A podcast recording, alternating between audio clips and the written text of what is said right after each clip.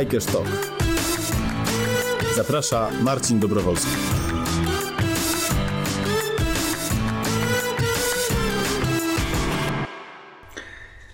Ile czasu zajęło Ci posprzątanie rzeczy po zmarłym mężu? Do dziś nie posprzątałam. To powiedziała Olga Morawska. Olga, Ol... No tak, kiedyś się nazywałam Morawska. Tak. Wcześniej się jeszcze inaczej tak, pomyślałem, pomyślałem, pomyślałem o Piotrze oczywiście w związku z tym pytaniem. Olga, Mor Olga, Boże, Olga Puncewicz, e, założycielka Fundacji Nagle Sami jest w naszym studiu. Przed mikrofonem osobą, która mówi te słowa jest Marcin Dobrowolski jestem ja. Będziemy mówić o żałobie i o tym, jak sobie e, no nie no, z nią poradzić, to, to, to, to jest chyba takie banalne słowo. Dlaczego jeszcze nie posprzątałeś rzeczy po zmarłym mężu? Przecież to już miało kilkanaście lat. Trochę więcej niż dziesięć. E, najpierw na pewno dlatego, że w ogóle nie chciałam zaakceptować faktu, że to się zdarzyło naprawdę i że Piotr, mój pierwszy mąż, był Himalajstą. Wyjechał e, w Himalaje na wyprawę, która wydawała się być łatwą wyprawą, na ośmiotysięcznik Daulagiri. E, I zginął trzy tygodnie od wyjazdu. Trzy tygodnie to już jest taki czas, kiedy człowiek zdąży sobie przyzwyczaić się, że Do ktoś wyjechał. Dokładnie. Że ktoś wyjechał i żyć czekaniem, że wróci. Czyli jak zginął, to było myślę na przykład z perspektywy czasu łatwiejsze dla naszych dzieciaków, że Piotrka już jakiś czas nie było, oni też już byli przyzwyczajeni. A ja przez jakiś czas karmiłam się łudą, że przecież on wróci, prawda? Bo wyjechał, obiecał, że wróci, więc wróci. To nawet nie chodzi mi o świadome, tylko raczej taką pułapkę tego, jak głowa sobie stara, jak, jak głowa próbuje sobie poradzić z sytuacją. Czyli najpierw nie, nie, nie chcąc zaakceptować, nie robiłam tego wszystkiego, kontestując tak naprawdę wydarzenia, a potem, wiesz co, po pół roku posprzątałam takie typu rzeczy z szafy, żeby zrobić przestrzeń i sądzę dzisiaj, jak ci to opowiadam, raczej trochę taka zmuszona przez znajomych. Znaczy jakby na zasadzie, weź to zrób, będzie ci lżej. Z zasady dobre rady. Nie miałam chyba siły, żeby się przeciwstawić, więc, więc kolega mi pomógł. Poskładaliśmy te wszystkie rzeczy, Piotrka, i zanieśliśmy je do, do piwnicy. Ja z czasem sprowadziłam też e, Piotrka rzeczy z, z Nepalu, z wyprawy i te wszystkie rzeczy zamknęłam, dokupiłam piwnicę, bo była taka możliwość i wszystkie rzeczy zamknęłam w drugiej piwnicy i one tam są. A wchodziłaś do tej piwnicy, czy? No wiesz, stoją tam też jakieś rowery, z których muszę korzystać. Najpierw myślałam, że stworzę mał, mauzoleum w piwnicy i tam umieszczę wszystkie te rzeczy. Jako, że chłopcy byli mali, to że oni kiedyś to wszystko będą chcieli odtworzyć. Ile lat y, mieli twoi synowie? Trzy i pół i dwa. Czyli bardzo mali. Myślałam, że będą chcieli w ten sposób trochę jakby czytać przeszłość. Nie mają takich potrzeb. Ja też ich nie cisnę. No i tak, jako że to jest łatwe rozwiązanie, jak masz pomieszczenie, do którego możesz wszystko wstawić, zamknąć, początkowo mając wizję, a potem jakby no przynajmniej nie muszę się tym zajmować, więc jak mnie teraz zapytałeś, to szczerze tak myślę, kurczę, chyba czas, żeby, żeby trochę posegregować, prawda, i zrobić jakby Wybrać to, co ważne. No tak, to będzie taki, taka kapsuła czasu trochę, nie? Takie rzeczy. No teraz... Nie mówię tylko o Twoich osobistych wspomnieniach, ale również sobie wyobrażam, skoro był Himalajstą, pewnie tam są jakieś ubrania sportowe na przykład czekany i wiele różnych starego rzeczy, które były typu. ważne. Tak, znaczy wiesz, no starego, to nie są takie strasznie. Ja byłam kiedyś u e, Wojtka Kukuczki w domu i robiłam z nim wywiad dawno temu i on mi pokazywał prawdziwe rzeczy po swoim, po swoim tacie i, e, i po tacie, wiesz, no to jakby rzeczy po, po Jurku Kukuczce. To dopiero było, to już było czuć, że to było dawno. Jednak świat oczywiście poszedł do przodu, w sensie płacimy bez kartami do, bezdotykowo, mamy wszyscy telefony dotykowe i wiele innych innych rzeczy się wydarzyło, no ale znowu ten sport rozwinął się, że są lepsze membrany, ale czekane są, nie, nie, nie zmieniło się tak bardzo jak w czasach pomiędzy Kukuczką, a czasem, kiedy robiłam wywiad z jego synem, już wtedy dorosłym Wojtkiem. Więc chyba tego się nie spodziewam. Wiesz, no trochę mnie wywołałeś, ja jako zadaniowiec sobie myślę, może już czas, teraz, tak na bieżąco, a z drugiej strony, wiesz, mam tyle na głowie, że dopóki nie muszę tak naprawdę się tym na bieżąco za, naprawdę zająć, to się nie zajmuję. Mhm. Powiedziałaś e, o tym, że gdzieś tam ta myśl e, jednak wciąż była, że on może wróci. Przypomniała mi się historia mojego kolegi, z którego mu tata zginął na morzu. E, tata był marynarzem, utonął razem ze statkiem. On powiedział, że w rodzinach marynarzy jest tak, że jest to przeżywanie żałoby jest strasznie ciężkie, bo nie można jej zamknąć, bo masz ten, bo w żałobie są tam te różne elementy, no i no to złożenie ciała do ziemi jest niesamowicie ważne, a tutaj on po prostu znika. E, ty sobie jakoś zamknęłaś ten okres, zrobiłaś jakiś taki symboliczny no, takie, rzeczywiście takie symboliczne o, o, pochowanie ostre, męża, który po prostu gdzieś zniknął. Ostre tematy y, podejmujesz tutaj. Ale myślę, że bardzo ważne, wiesz. No, wiesz, ja uważam i do tej pory uważam, że to jest łatwiejsze, jak nie musisz e, robić pogrzebu. To jest, że tak powiem, co człowiek, to jego teoria y, i koncepcja i, i wizja, bo łatwo się teoretyzuje gorzej i stanowczo trudniej jest już praktycznie to przeprowadzić. No i jako, że przez lata ja bez przerwy słyszałam, że jestem żoną marynarza, że te wyjazdy w Himalaje to trochę taka podobna sprawa, no to tak również to jest. Znaczy jakby ja podjęłam decyzję, że ciało Piotrka zostaje w Himalajach, zostało złożone do szczeliny lodowcowej e, i to tak, w Polsce, w Warszawie zrobiłam mszę pożegnalną taką żałobną, no bo bez ciała to nie ma i pogrzebu. I wydaje mi się, że to wtedy na mój stan psychiczny i na moment i jakby na doświadczenie nagłej śmierci kogoś najbliższego, wtedy e, to było i tak za dużo wyzwań, tak naprawdę, ale oczywiście wiesz, ja znam bardzo dużo ludzi, jako że od lat prowadzę fundację Nagle Sami, która pomaga ludziom w żałobie i przez lata, będąc wdową, również otaczałam się ludźmi z podobnym doświadczeniem. To tak trochę w życiu jest, prawda? Spędzamy czas z podobnymi. Mm, to znam różne koncepcje i wizje i oczywiście ci, którzy musieli kogoś pochować, twierdzą, że to jest niezbędne i koniecznie trzeba i że w ogóle trzeba zobaczyć. A tacy jak ja mówią, wiesz, ale to jest jednak mega okej, okay, jak jest tak, jak było. Więc wiesz, umysł ludzki i racjonalizacja to jest potęga. Czyli, no, czyli robić to, co po prostu ci się wydaje za słuszne? Wiesz, znaczy, bo łatwo jest na pewno oceniać, nie? Jak ona się zachowała i w żałobie jest, a jak się zachowuje. Już kiedyś widziałem... To jest straszne, Marcin. To ci mogę powiedzieć, bo co jakiś czas zdarzają się nam wszystkim e, uczestniczenie w takich medialnych śmierciach, że ktoś bardzo znany ginie, umiera nagle czy choruje. Jesteśmy w jakiś sposób, nawet nie chcąc, e, towarzyszami tego wszystkiego, bo wszystkie media nas tym zasypują. No, trzeba było się kompletnie odciąć, wyrzucić telefon, nie wiem, pójść do lasu i zginąć, żeby być na to, znaczy, żeby, żeby w tym nie uczestniczyć. I powiem szczerze, że lata mijają, a jednakowoż ten taki śmierć jest, dal, jest za, pewnie zawsze będzie dla ludzi, nas tutaj żyjących elektryzująca, bo jednak nie wiemy, nie mamy pewności, co jest dalej i czy jest dalej, prawda? Tutaj ludzkość jest podzielona, jak to będzie i jak to wygląda. W każdym razie ocenianie straszne jest. Po prostu jakby, jak ja czytam, czy słucham, czy widzę, no jak wdowa może się uśmiechać. Sama kiedyś dawno temu udzieliłam wywiadu Szymonowi Hołowni w jego takim cyklu programów Ludzie na walizkach. To było rok po śmierci Piotrka, gdzie miałam takie poczucie, że żyję. Że żyję. Ja pamiętam, że, że tobie wypominali wtedy, że chodzisz w krótkich spódniczkach. Spódnica była do kolan i ja w tym wywiadzie wyobraź sobie, że się uśmiechałam. Wyobrażasz sobie, wdowa się uśmiecha? Nie, wdowa się już nigdy nie uśmiecha. Wdowa ma wy, wy, wydarte takie na twarzy, takie rany jak sil, i tylko w ten sposób funkcjonuje. Płacze już do końca świata. Wiesz, jakby wdowa płacze, często ludzie, którzy są w kiepskim stanie psychicznym w ogóle tego nie okazują, ponieważ ta cierpienie jest bardzo w środku i nie chcą, żeby ktoś się o nich dowiedział. I to jest to najgorsze. Fajnie jest, jak płaczą, jak potrafią to pokazywać, ale może nie chcą się dzielić z całą ludzkością, albo jak udzielają wywiadu, to potrafią się spiąć i wtedy zachowywać się nieco inaczej niż w pieleszach.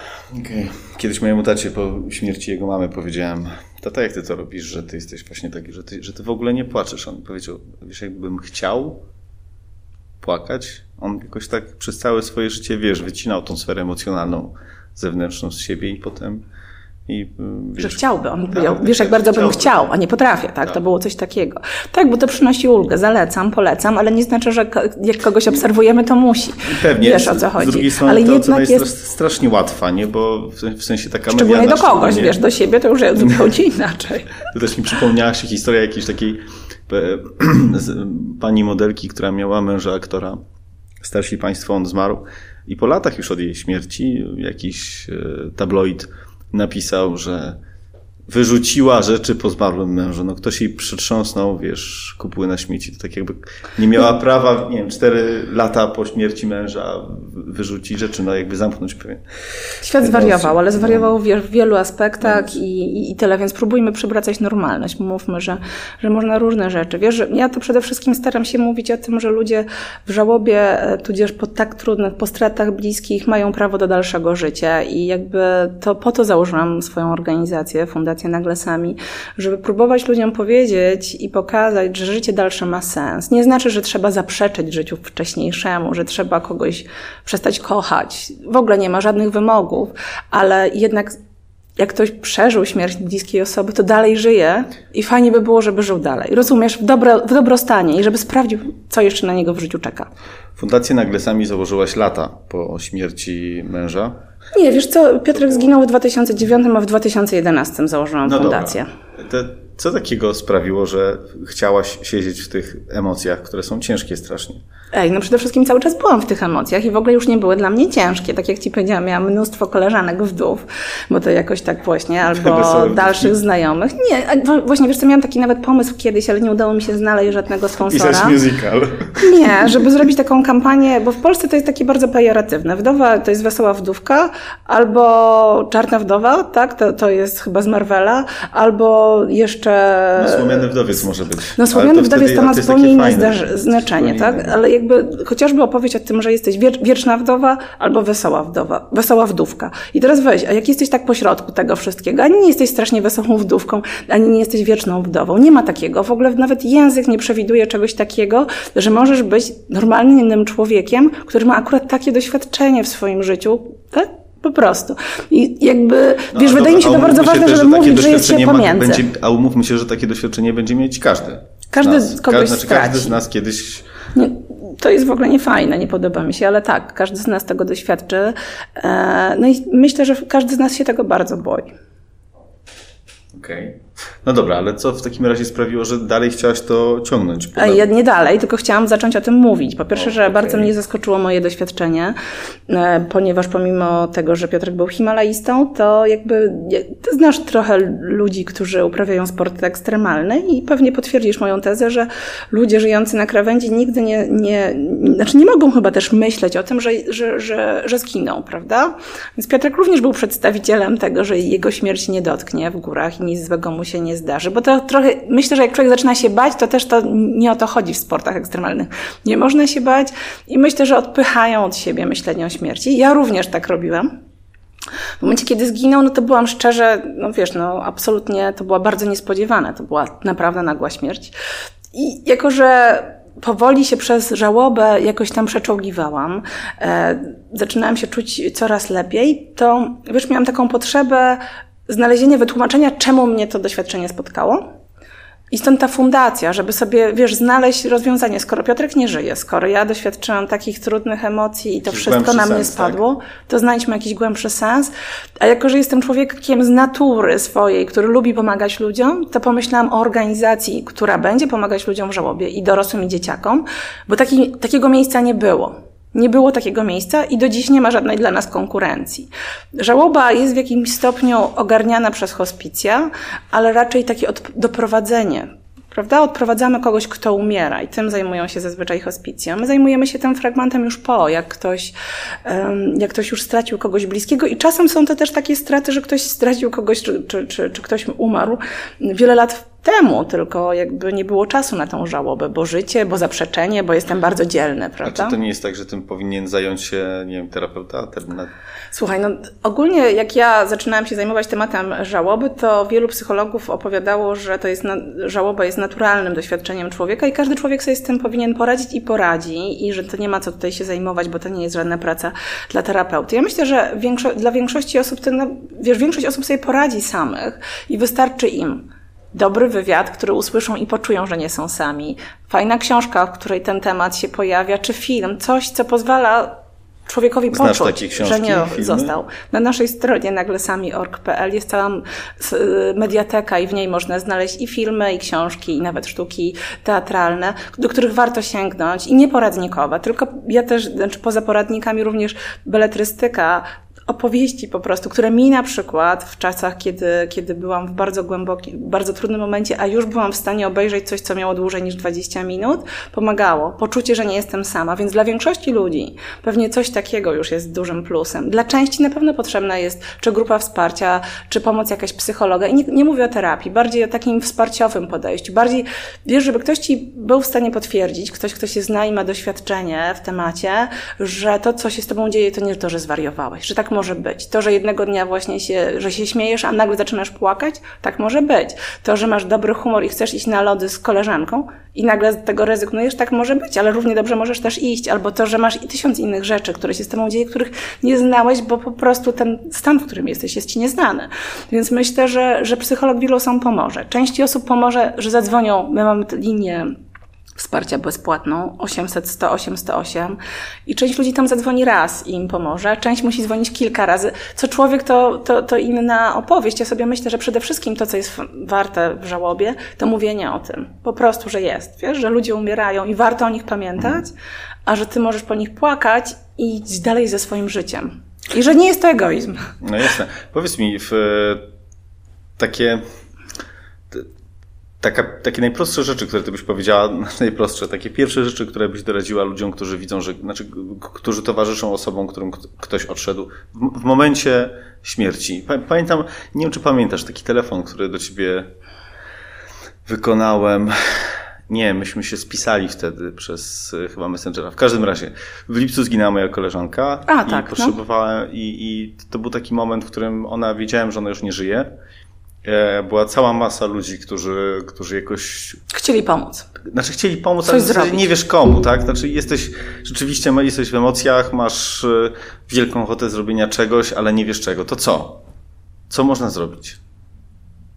Jak można, Twoim zdaniem, skanalizować tą siłę, którą, która wtedy Pamiętam, się że coś Ci wtedy powiedziałam, napisałam i, i, że jakoś miałam poczucie, że to na Ciebie dobrze zadziałało. Wiesz, to taki, kurczę, strasznie trudny test tak naprawdę, żeby tak w mig y, dobrze odpowiedzieć na takie pytanie. Wiesz, przede wszystkim moim zdaniem to jest tak, że w momencie, kiedy ktoś um, umiera ktoś bliski nam w jakimś tam stopniu, że czujemy się za tą drugą, jesteśmy poruszeni, znamy, nie wiem, drugą połowę czy, czy rodzinę, to wszyscy mają wtedy, albo większość taki, będziemy coś robić, coś musimy zrobić tak naprawdę. Natychmiast i, i, i właśnie trochę jakby, żeby może działaniem zagłuszyć to cierpienie, tę stratę, to, że ta osoba jest w beznadziejnym stanie, bo jak będziemy działać, to wiesz, tego nie będzie. Trochę ja widzę tak. takie, takie ruchy. Z drugiej strony to jest super, że ktoś chce działać, tylko dla mnie to, co ja z mojej perspektywy i moje doświadczenie podpowiada, że fajnie, żeby za tą taką pierwszą falą coś chcemy zrobić, poszło rzeczywiście prawdziwe działanie.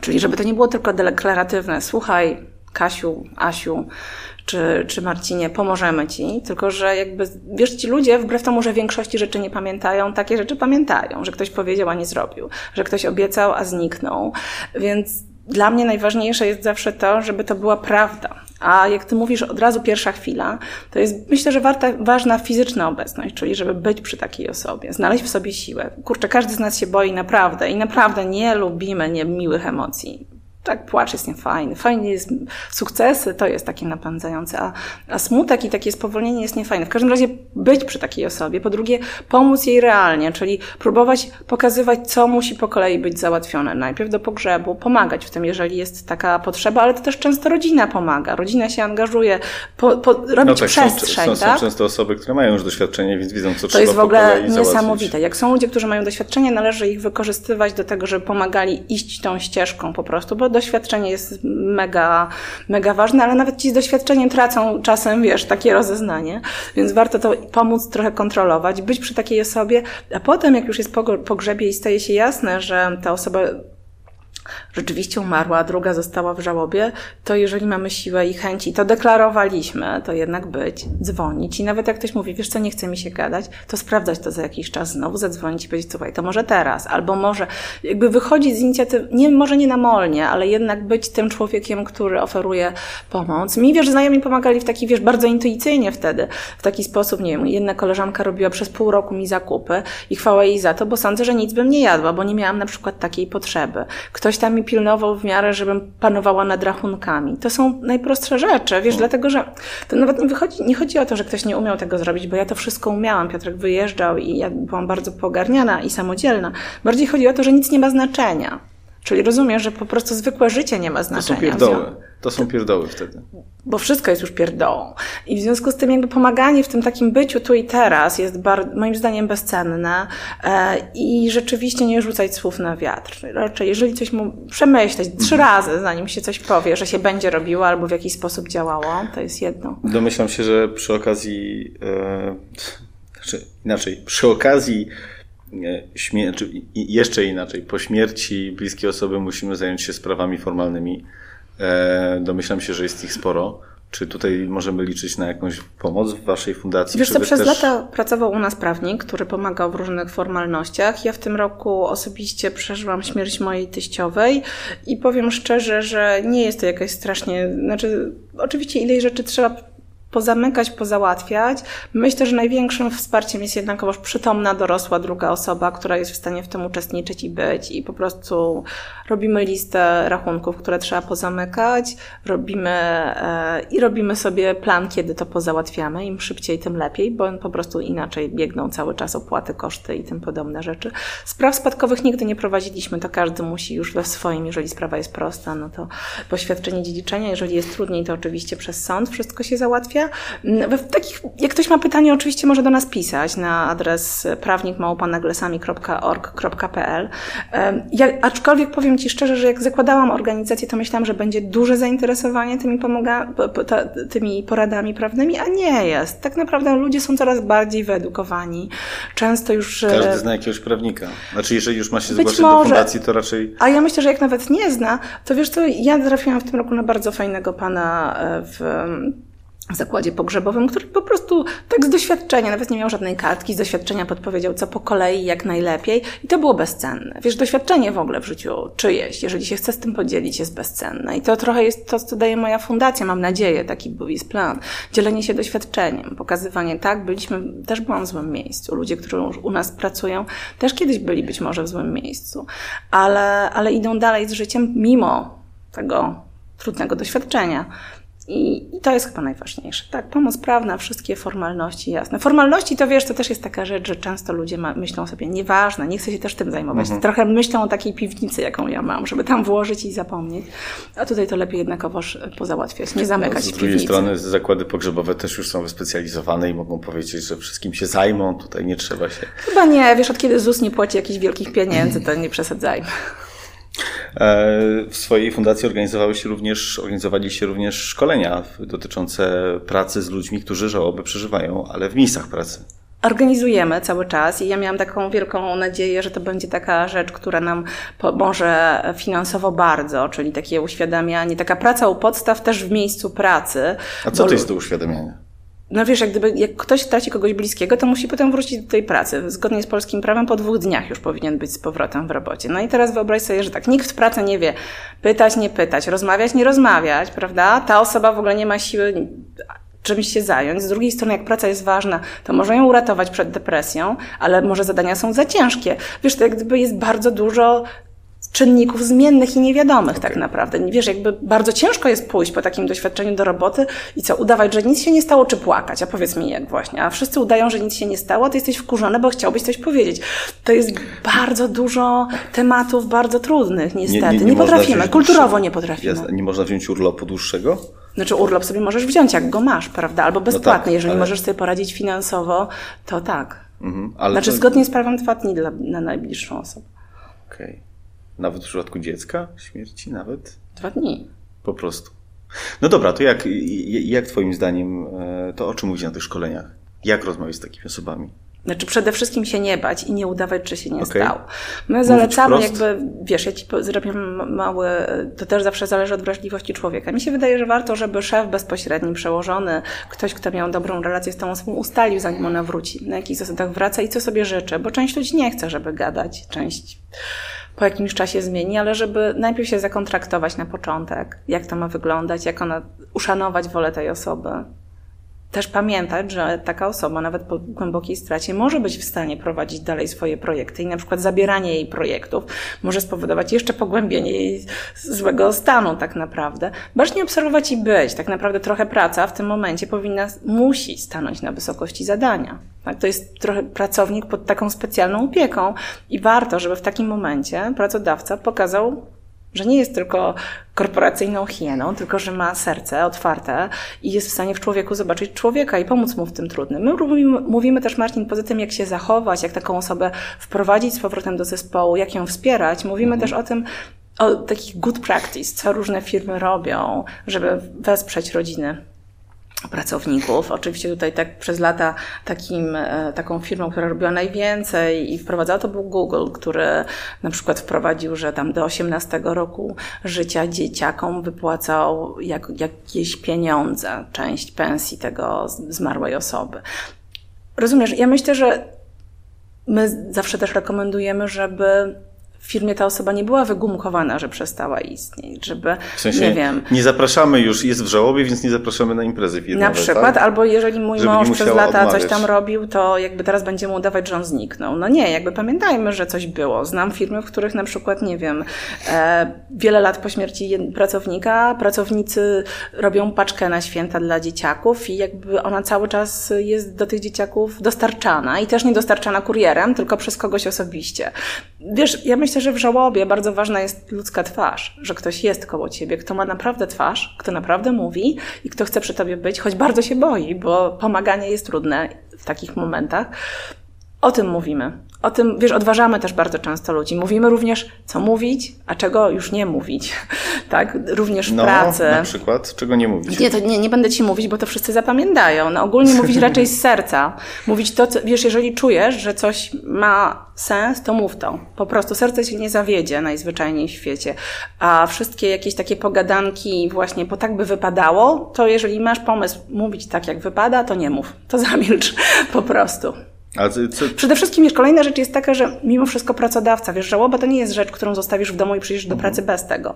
Mm, musi być też gotowy na to, że, taka, że ktoś się może rozsypać, zacząć płakać, ale że się zbierze najprawdopodobniej. Wiesz, jakby mieć taką otwartość na emocje. My w pracy często w ogóle nie mamy emocji. Powinniśmy być bez emocji. To jest nieprawda.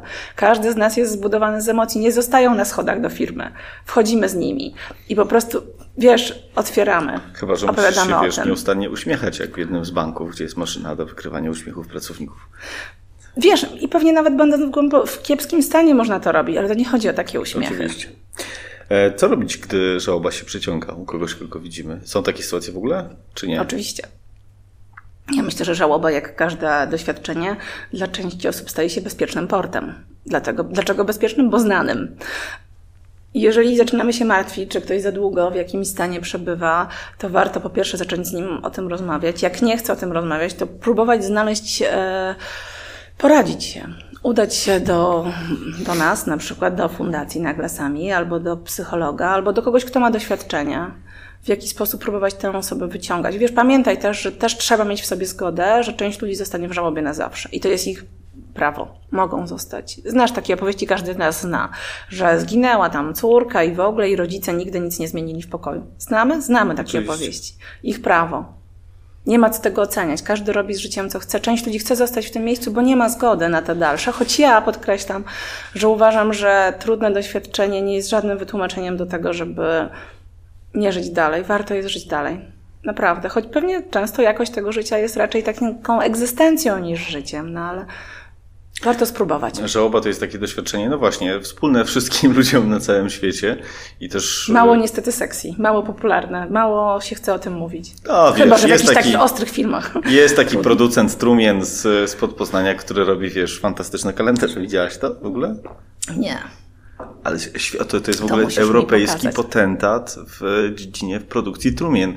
I oni mają jak kalendarze Pirelli, bo i modelki są w tych trumnach wiesz, wyłożone.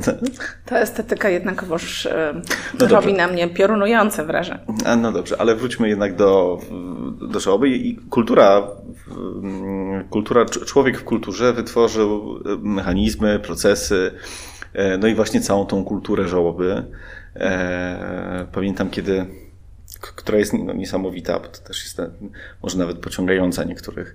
E, wiesz, są na przykład te ludowe pieśni żałobne, takie odprowadzające. Wspaniałe zresztą. E, pieśni kościelne, znakomite. Dokładnie.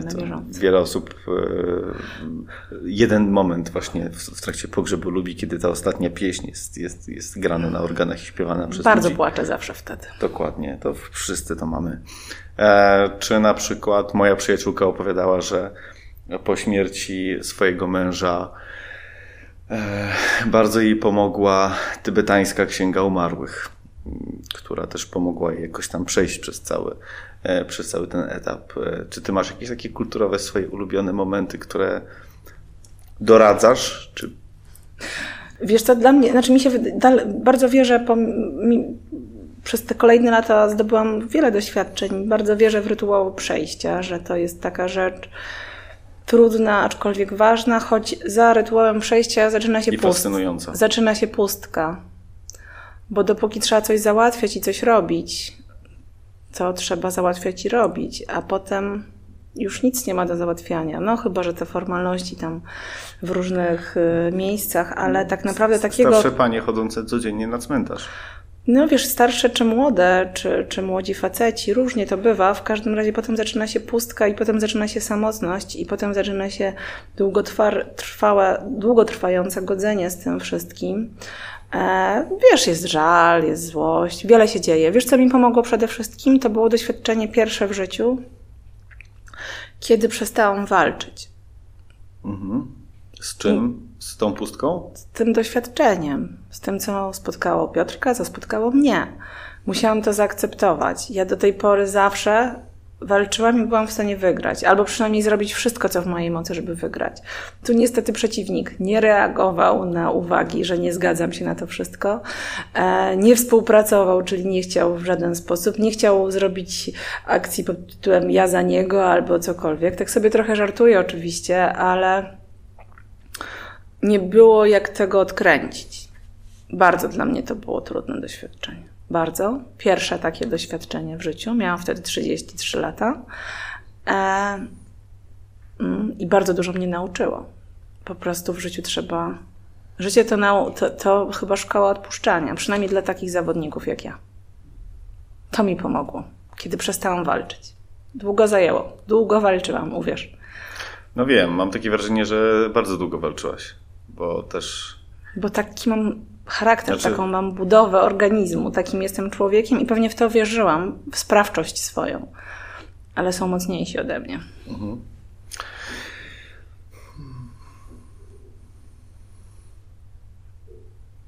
Ach, ten telefon mnie roz... Przepraszam, roz... Rozstroił. To teraz ja mogę zadać sobie pytanie, chcesz? Mhm. Powiedz Olgo, jak ta fundacja w ogóle funkcjonuje tyle lat? O, to jest świetne pytanie. Dobrze, to ja cię zaraz o to zapytam w takim razie. Chcesz o fundacji teraz? Wiesz co, nie, bo ty mi zadałeś pytanie, dlaczego ja to założyłam jakby początkowo, dlaczego chciałam się w tym pławić, a przecież to już tyle lat minęło, po co ja dalej się w tym no pławię? Takie możesz mi zadać też. 2011 rok to rok, w którym założyłaś fundację, tak? 2011 Dokładnie. 11 rok. Domyślam się, że kiedy, zresztą sama to powiedziałaś w tej, w tej rozmowie, że kiedy fundację zakładałaś, to miałaś, to myślałaś, że pewnie będzie tak, że pewnie będą potrzebne takie, takie i takie elementy. Jak to się rozwinęło w kolejnych latach? Co się, co się zweryfikowało? No i dlaczego? Ale to może zacznijmy od tego, co się, jak zweryfikowałaś swoje plany dotyczące tych pierwszych lat fundacji. I no tego, na jakie potrzeby będzie odpowiadać. Ja całą fundację zbudowałam w oparciu o swoje doświadczenia. Miałam poczucie, że jestem po prostu człowiekiem, który to przeżył i w związku z tym potrafię najlepiej taką organizację założyć, odpowiadając na wszystkie potrzeby i tematy. Dlatego powstał dział prawny, dział psychologiczny i dział takiego, e, nie wiem, szeroko rozumianego dzielenia się wiedzą czy może w innym świecie to się nazywa marketingu, ale opowiadanie o tym temacie, interesowania mediów, interesowania ludzi w ogóle tym tematem, że jest takie doświadczenie jak żałoba i nie udawajmy, że go nie ma po prostu. Aczkolwiek jest tematem tabu i zazwyczaj może... Niestety. A w mediach ten temat wypływa przy okazji właśnie wszystkich świętych albo Wypadków przy okazji wypadków, tak, jakieś, jakieś, jakieś duże katastrofy czy takie publiczne śmierci osób e, znanych. To wtedy się pojawiamy, tak. I ja, ja miałam taką myśl, że po pierwsze będziemy pomagać, wiesz, do końca nie wiedziałam, no to na pewno ja wtedy miałam taki, taki w sobie wielką siłę, że to zrobię, zorganizuję i będzie super, e, a jakby z czasem dowiemy się też dokładnie, jaka jest odpowiedź e, zainteresowanych. No i na pewno takim słusznym kierunkiem było zakładanie grup wsparcia. To fajnie działa i dalej w to bardzo wierzę, zarówno dla dzieciaków, jak i dla dorosłych, że ludzie w podobnym doświadczeniu działają na siebie dobrze. Znaczy, po pierwsze, że widzą, że nie są, że nie tylko ich to spotkało. Oczywiście czasem dobrze, czasem źle, no, ale tak jak to w życiu, prawda? No, jakby to jest takie rozwojowe być, e, skonfrontować się z różnymi, ale grupy wsparcia wierzę w to bardzo. Prowadzimy wsparcie psychologiczne, prowadzimy telefon wsparcia 800 108 108 bezpłatny. To jest cała pomoc psychologiczna. Prowadzimy też szkolenia dla firm różne i takie profilaktyczne i szkolenia takie interwencyjne, kiedy coś się już wydarzy, żeby powiedzieć managementowi, jak działać, co zrobić, jak najlepiej się zachować, bo mm, tak trochę przeleciliśmy po tym temacie, ale myślę, że każdy z nas to uważa, że jakby go to spotkało, to on będzie wiedział, co zrobić. Mhm. Takie mam przekonanie. No tak trochę sugerowałaś, że to w sumie takie intuicyjne jest. No okej, okay, intuicyjne jest, jak masz komuś pomóc i powiedzieć, co ma zrobić, czy wesprzeć swojego bliskiego. W tym kontekście jest okay. intuicyjne. Jak masz kogoś bliskiego i chcesz go wesprzeć, działaj swoją intuicją. Ale jak jesteś pracodawcą, to nie wiem, czy masz głęboką intuicję, jak działać w takim przypadku e, w no pracy. Tak. Myślę, że raczej nie i rzadko masz doświadczenia. W związku z tym może warto zaufać ludziom, którzy wiedzą i zdobyć trochę wiedzy na ten temat po prostu. E, niekoniecznie jak już jest dramat. Ale no, pomagamy interwencyjnie i w sytuacjach, kiedy coś się wydarzyło. Pomagamy też w takich bardzo przykrych momentach, kiedy dzieciaki e, odbierają sobie życie w szkołach. E, to, to jest duża sprawa. To jest duża i bardzo latach. trudna sprawa i niestety to się dzieje.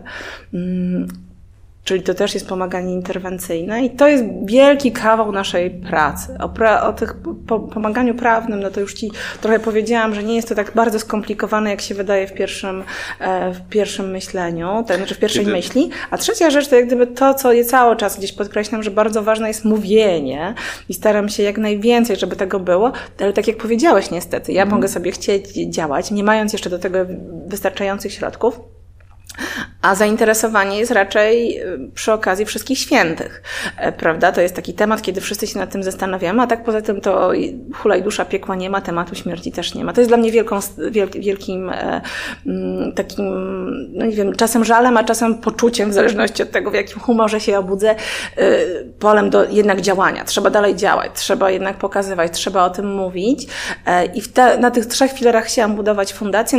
najbardziej rozrosła się część psychologiczna, chciałabym obecnie po tylu latach, żeby bardzo mocna była ta część taka informac inform informacyjna, edukacyjna. Mhm. Bo wydaje mi się, że to jest, wiesz, takie mocne i ważne, bo tak jak powiedziałam już w trakcie tego wywiadu, większości osób nie jest potrzebna fizyczna, praktyczna pomoc. Większości osób jest, wystarczy, że przeczytają, że sami pomyślą tak nad czymś, że wrócą do jakiegoś, że przeczytają o ludziach podobnych do siebie. Wydaje mi się, że hmm, Czytałem w ostatnich miesiącach sporo na temat tego, co się dzieje w polskich szkołach i tego, jak wiele dzieciaków cierpi na depresję i na różne, tego, na różne choroby psychiczne związane z, e, z smutnością, tempem życia, graniem w gry. No i ilością bodźców o, otrzymywanych, no. porównywaniem się do innych no tak. na, na, różne sposoby. Kiedyś człowiek mógł, jeżeli miał, wiesz, wkurzających rówieśników, po prostu uciec ze szkoły i wrócić do domu i mieć spokój, a a teraz to cię cały czas atakuje jeszcze po, po, po tej szkole. Budzisz się z bodźcami w telefonie i, i tak dalej. I, I, myślę, że to jest, e, że to jest spory problem. Mówię, że pomagacie, ale to znaczy w takich sytuacjach, kiedy dzieci odbierają sobie życia, ale to to znaczy, że pomagacie na przykład klasom? Które... Dokładnie, nauczycielom, klasom, dzieciakom, które Aha. zostały, bo muszą, bo już właśnie zostały postawione przed takim wydarzeniem. Z czym się mierzycie tam na miejscu, jeżeli chodzi o, o postawę tych dzieci? Bo one często, podejrzewam, też e, no, uczestniczą w tym tworzeniu takiej atmosfery wokół dziecka, które... Nie, znaczy, bo ty kończy. taką masz raczej wizję, że ktoś był zastraszany, no, wiesz? Nie, wiesz? No tak. A to A jakby bardzo często są królowie życia, że tak powiem, niestety. Te dzieci? Ci, którzy, którym to się, którzy podejmują takie decyzje. Wiesz, to bardzo różnie i z różnych przyczyn i myślę, że bardzo często to jest po prostu zbiór różnych wypadkowych. I taka historia, która tobie przyszła do głowy, pewnie jest taka dla nas najbardziej oczywista i też jasna, bo myślimy, że ktoś jest winny, a myślę, że trudno jest, yy, trudno jest pogodzić się z faktem, jak nikogo, jak nikt praktycznie nie jest winny, jak nic nie, jak trudno było zauważyć, na przykład, wiesz, no często winny jest to, że miał kiepskie oceny i to już jest e, nie dał rady wytrzymać, bo wcześniej był prymusem na przykład, prawda? Mhm. A, a w liceum okazało się, że nie jest najlepszy w klasie. Plus rodzice cisnęli i nikt nie zobaczył tego dzieciaka w tym wszystkim na przykład. To, to jest koszmar, tak myślę. Hmm? A już jest za późno, żeby coś z tym zrobić.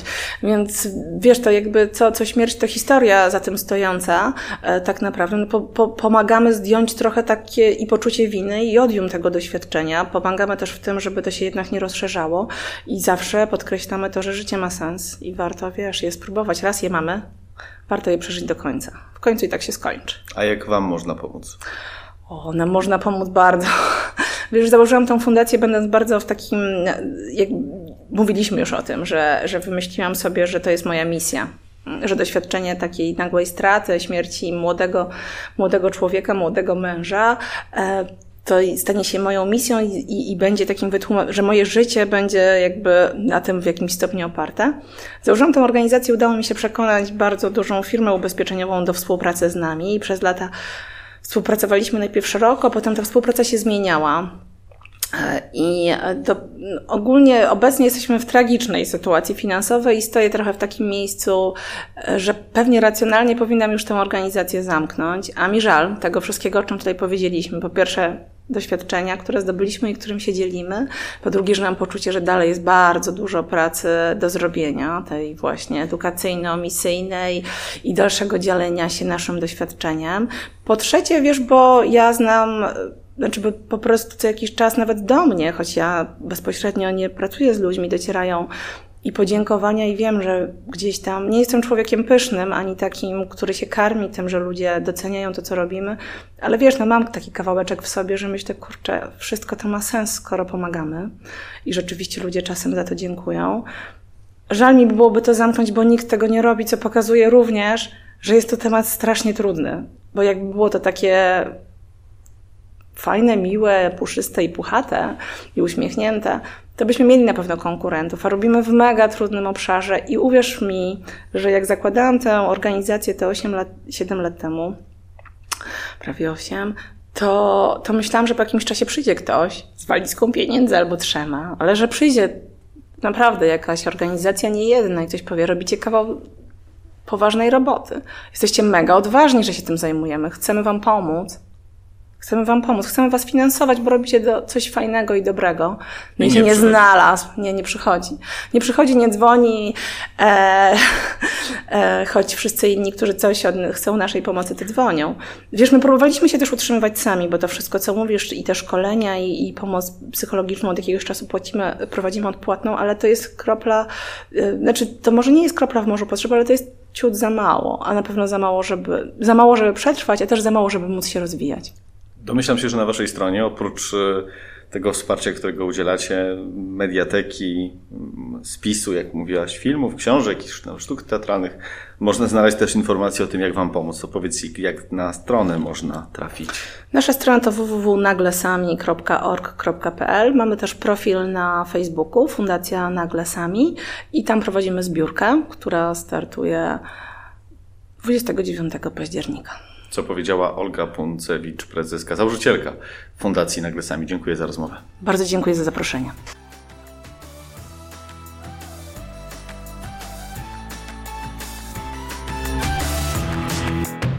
Wszystkie nasze podcasty znajdziecie na stronie hajkysz.pl.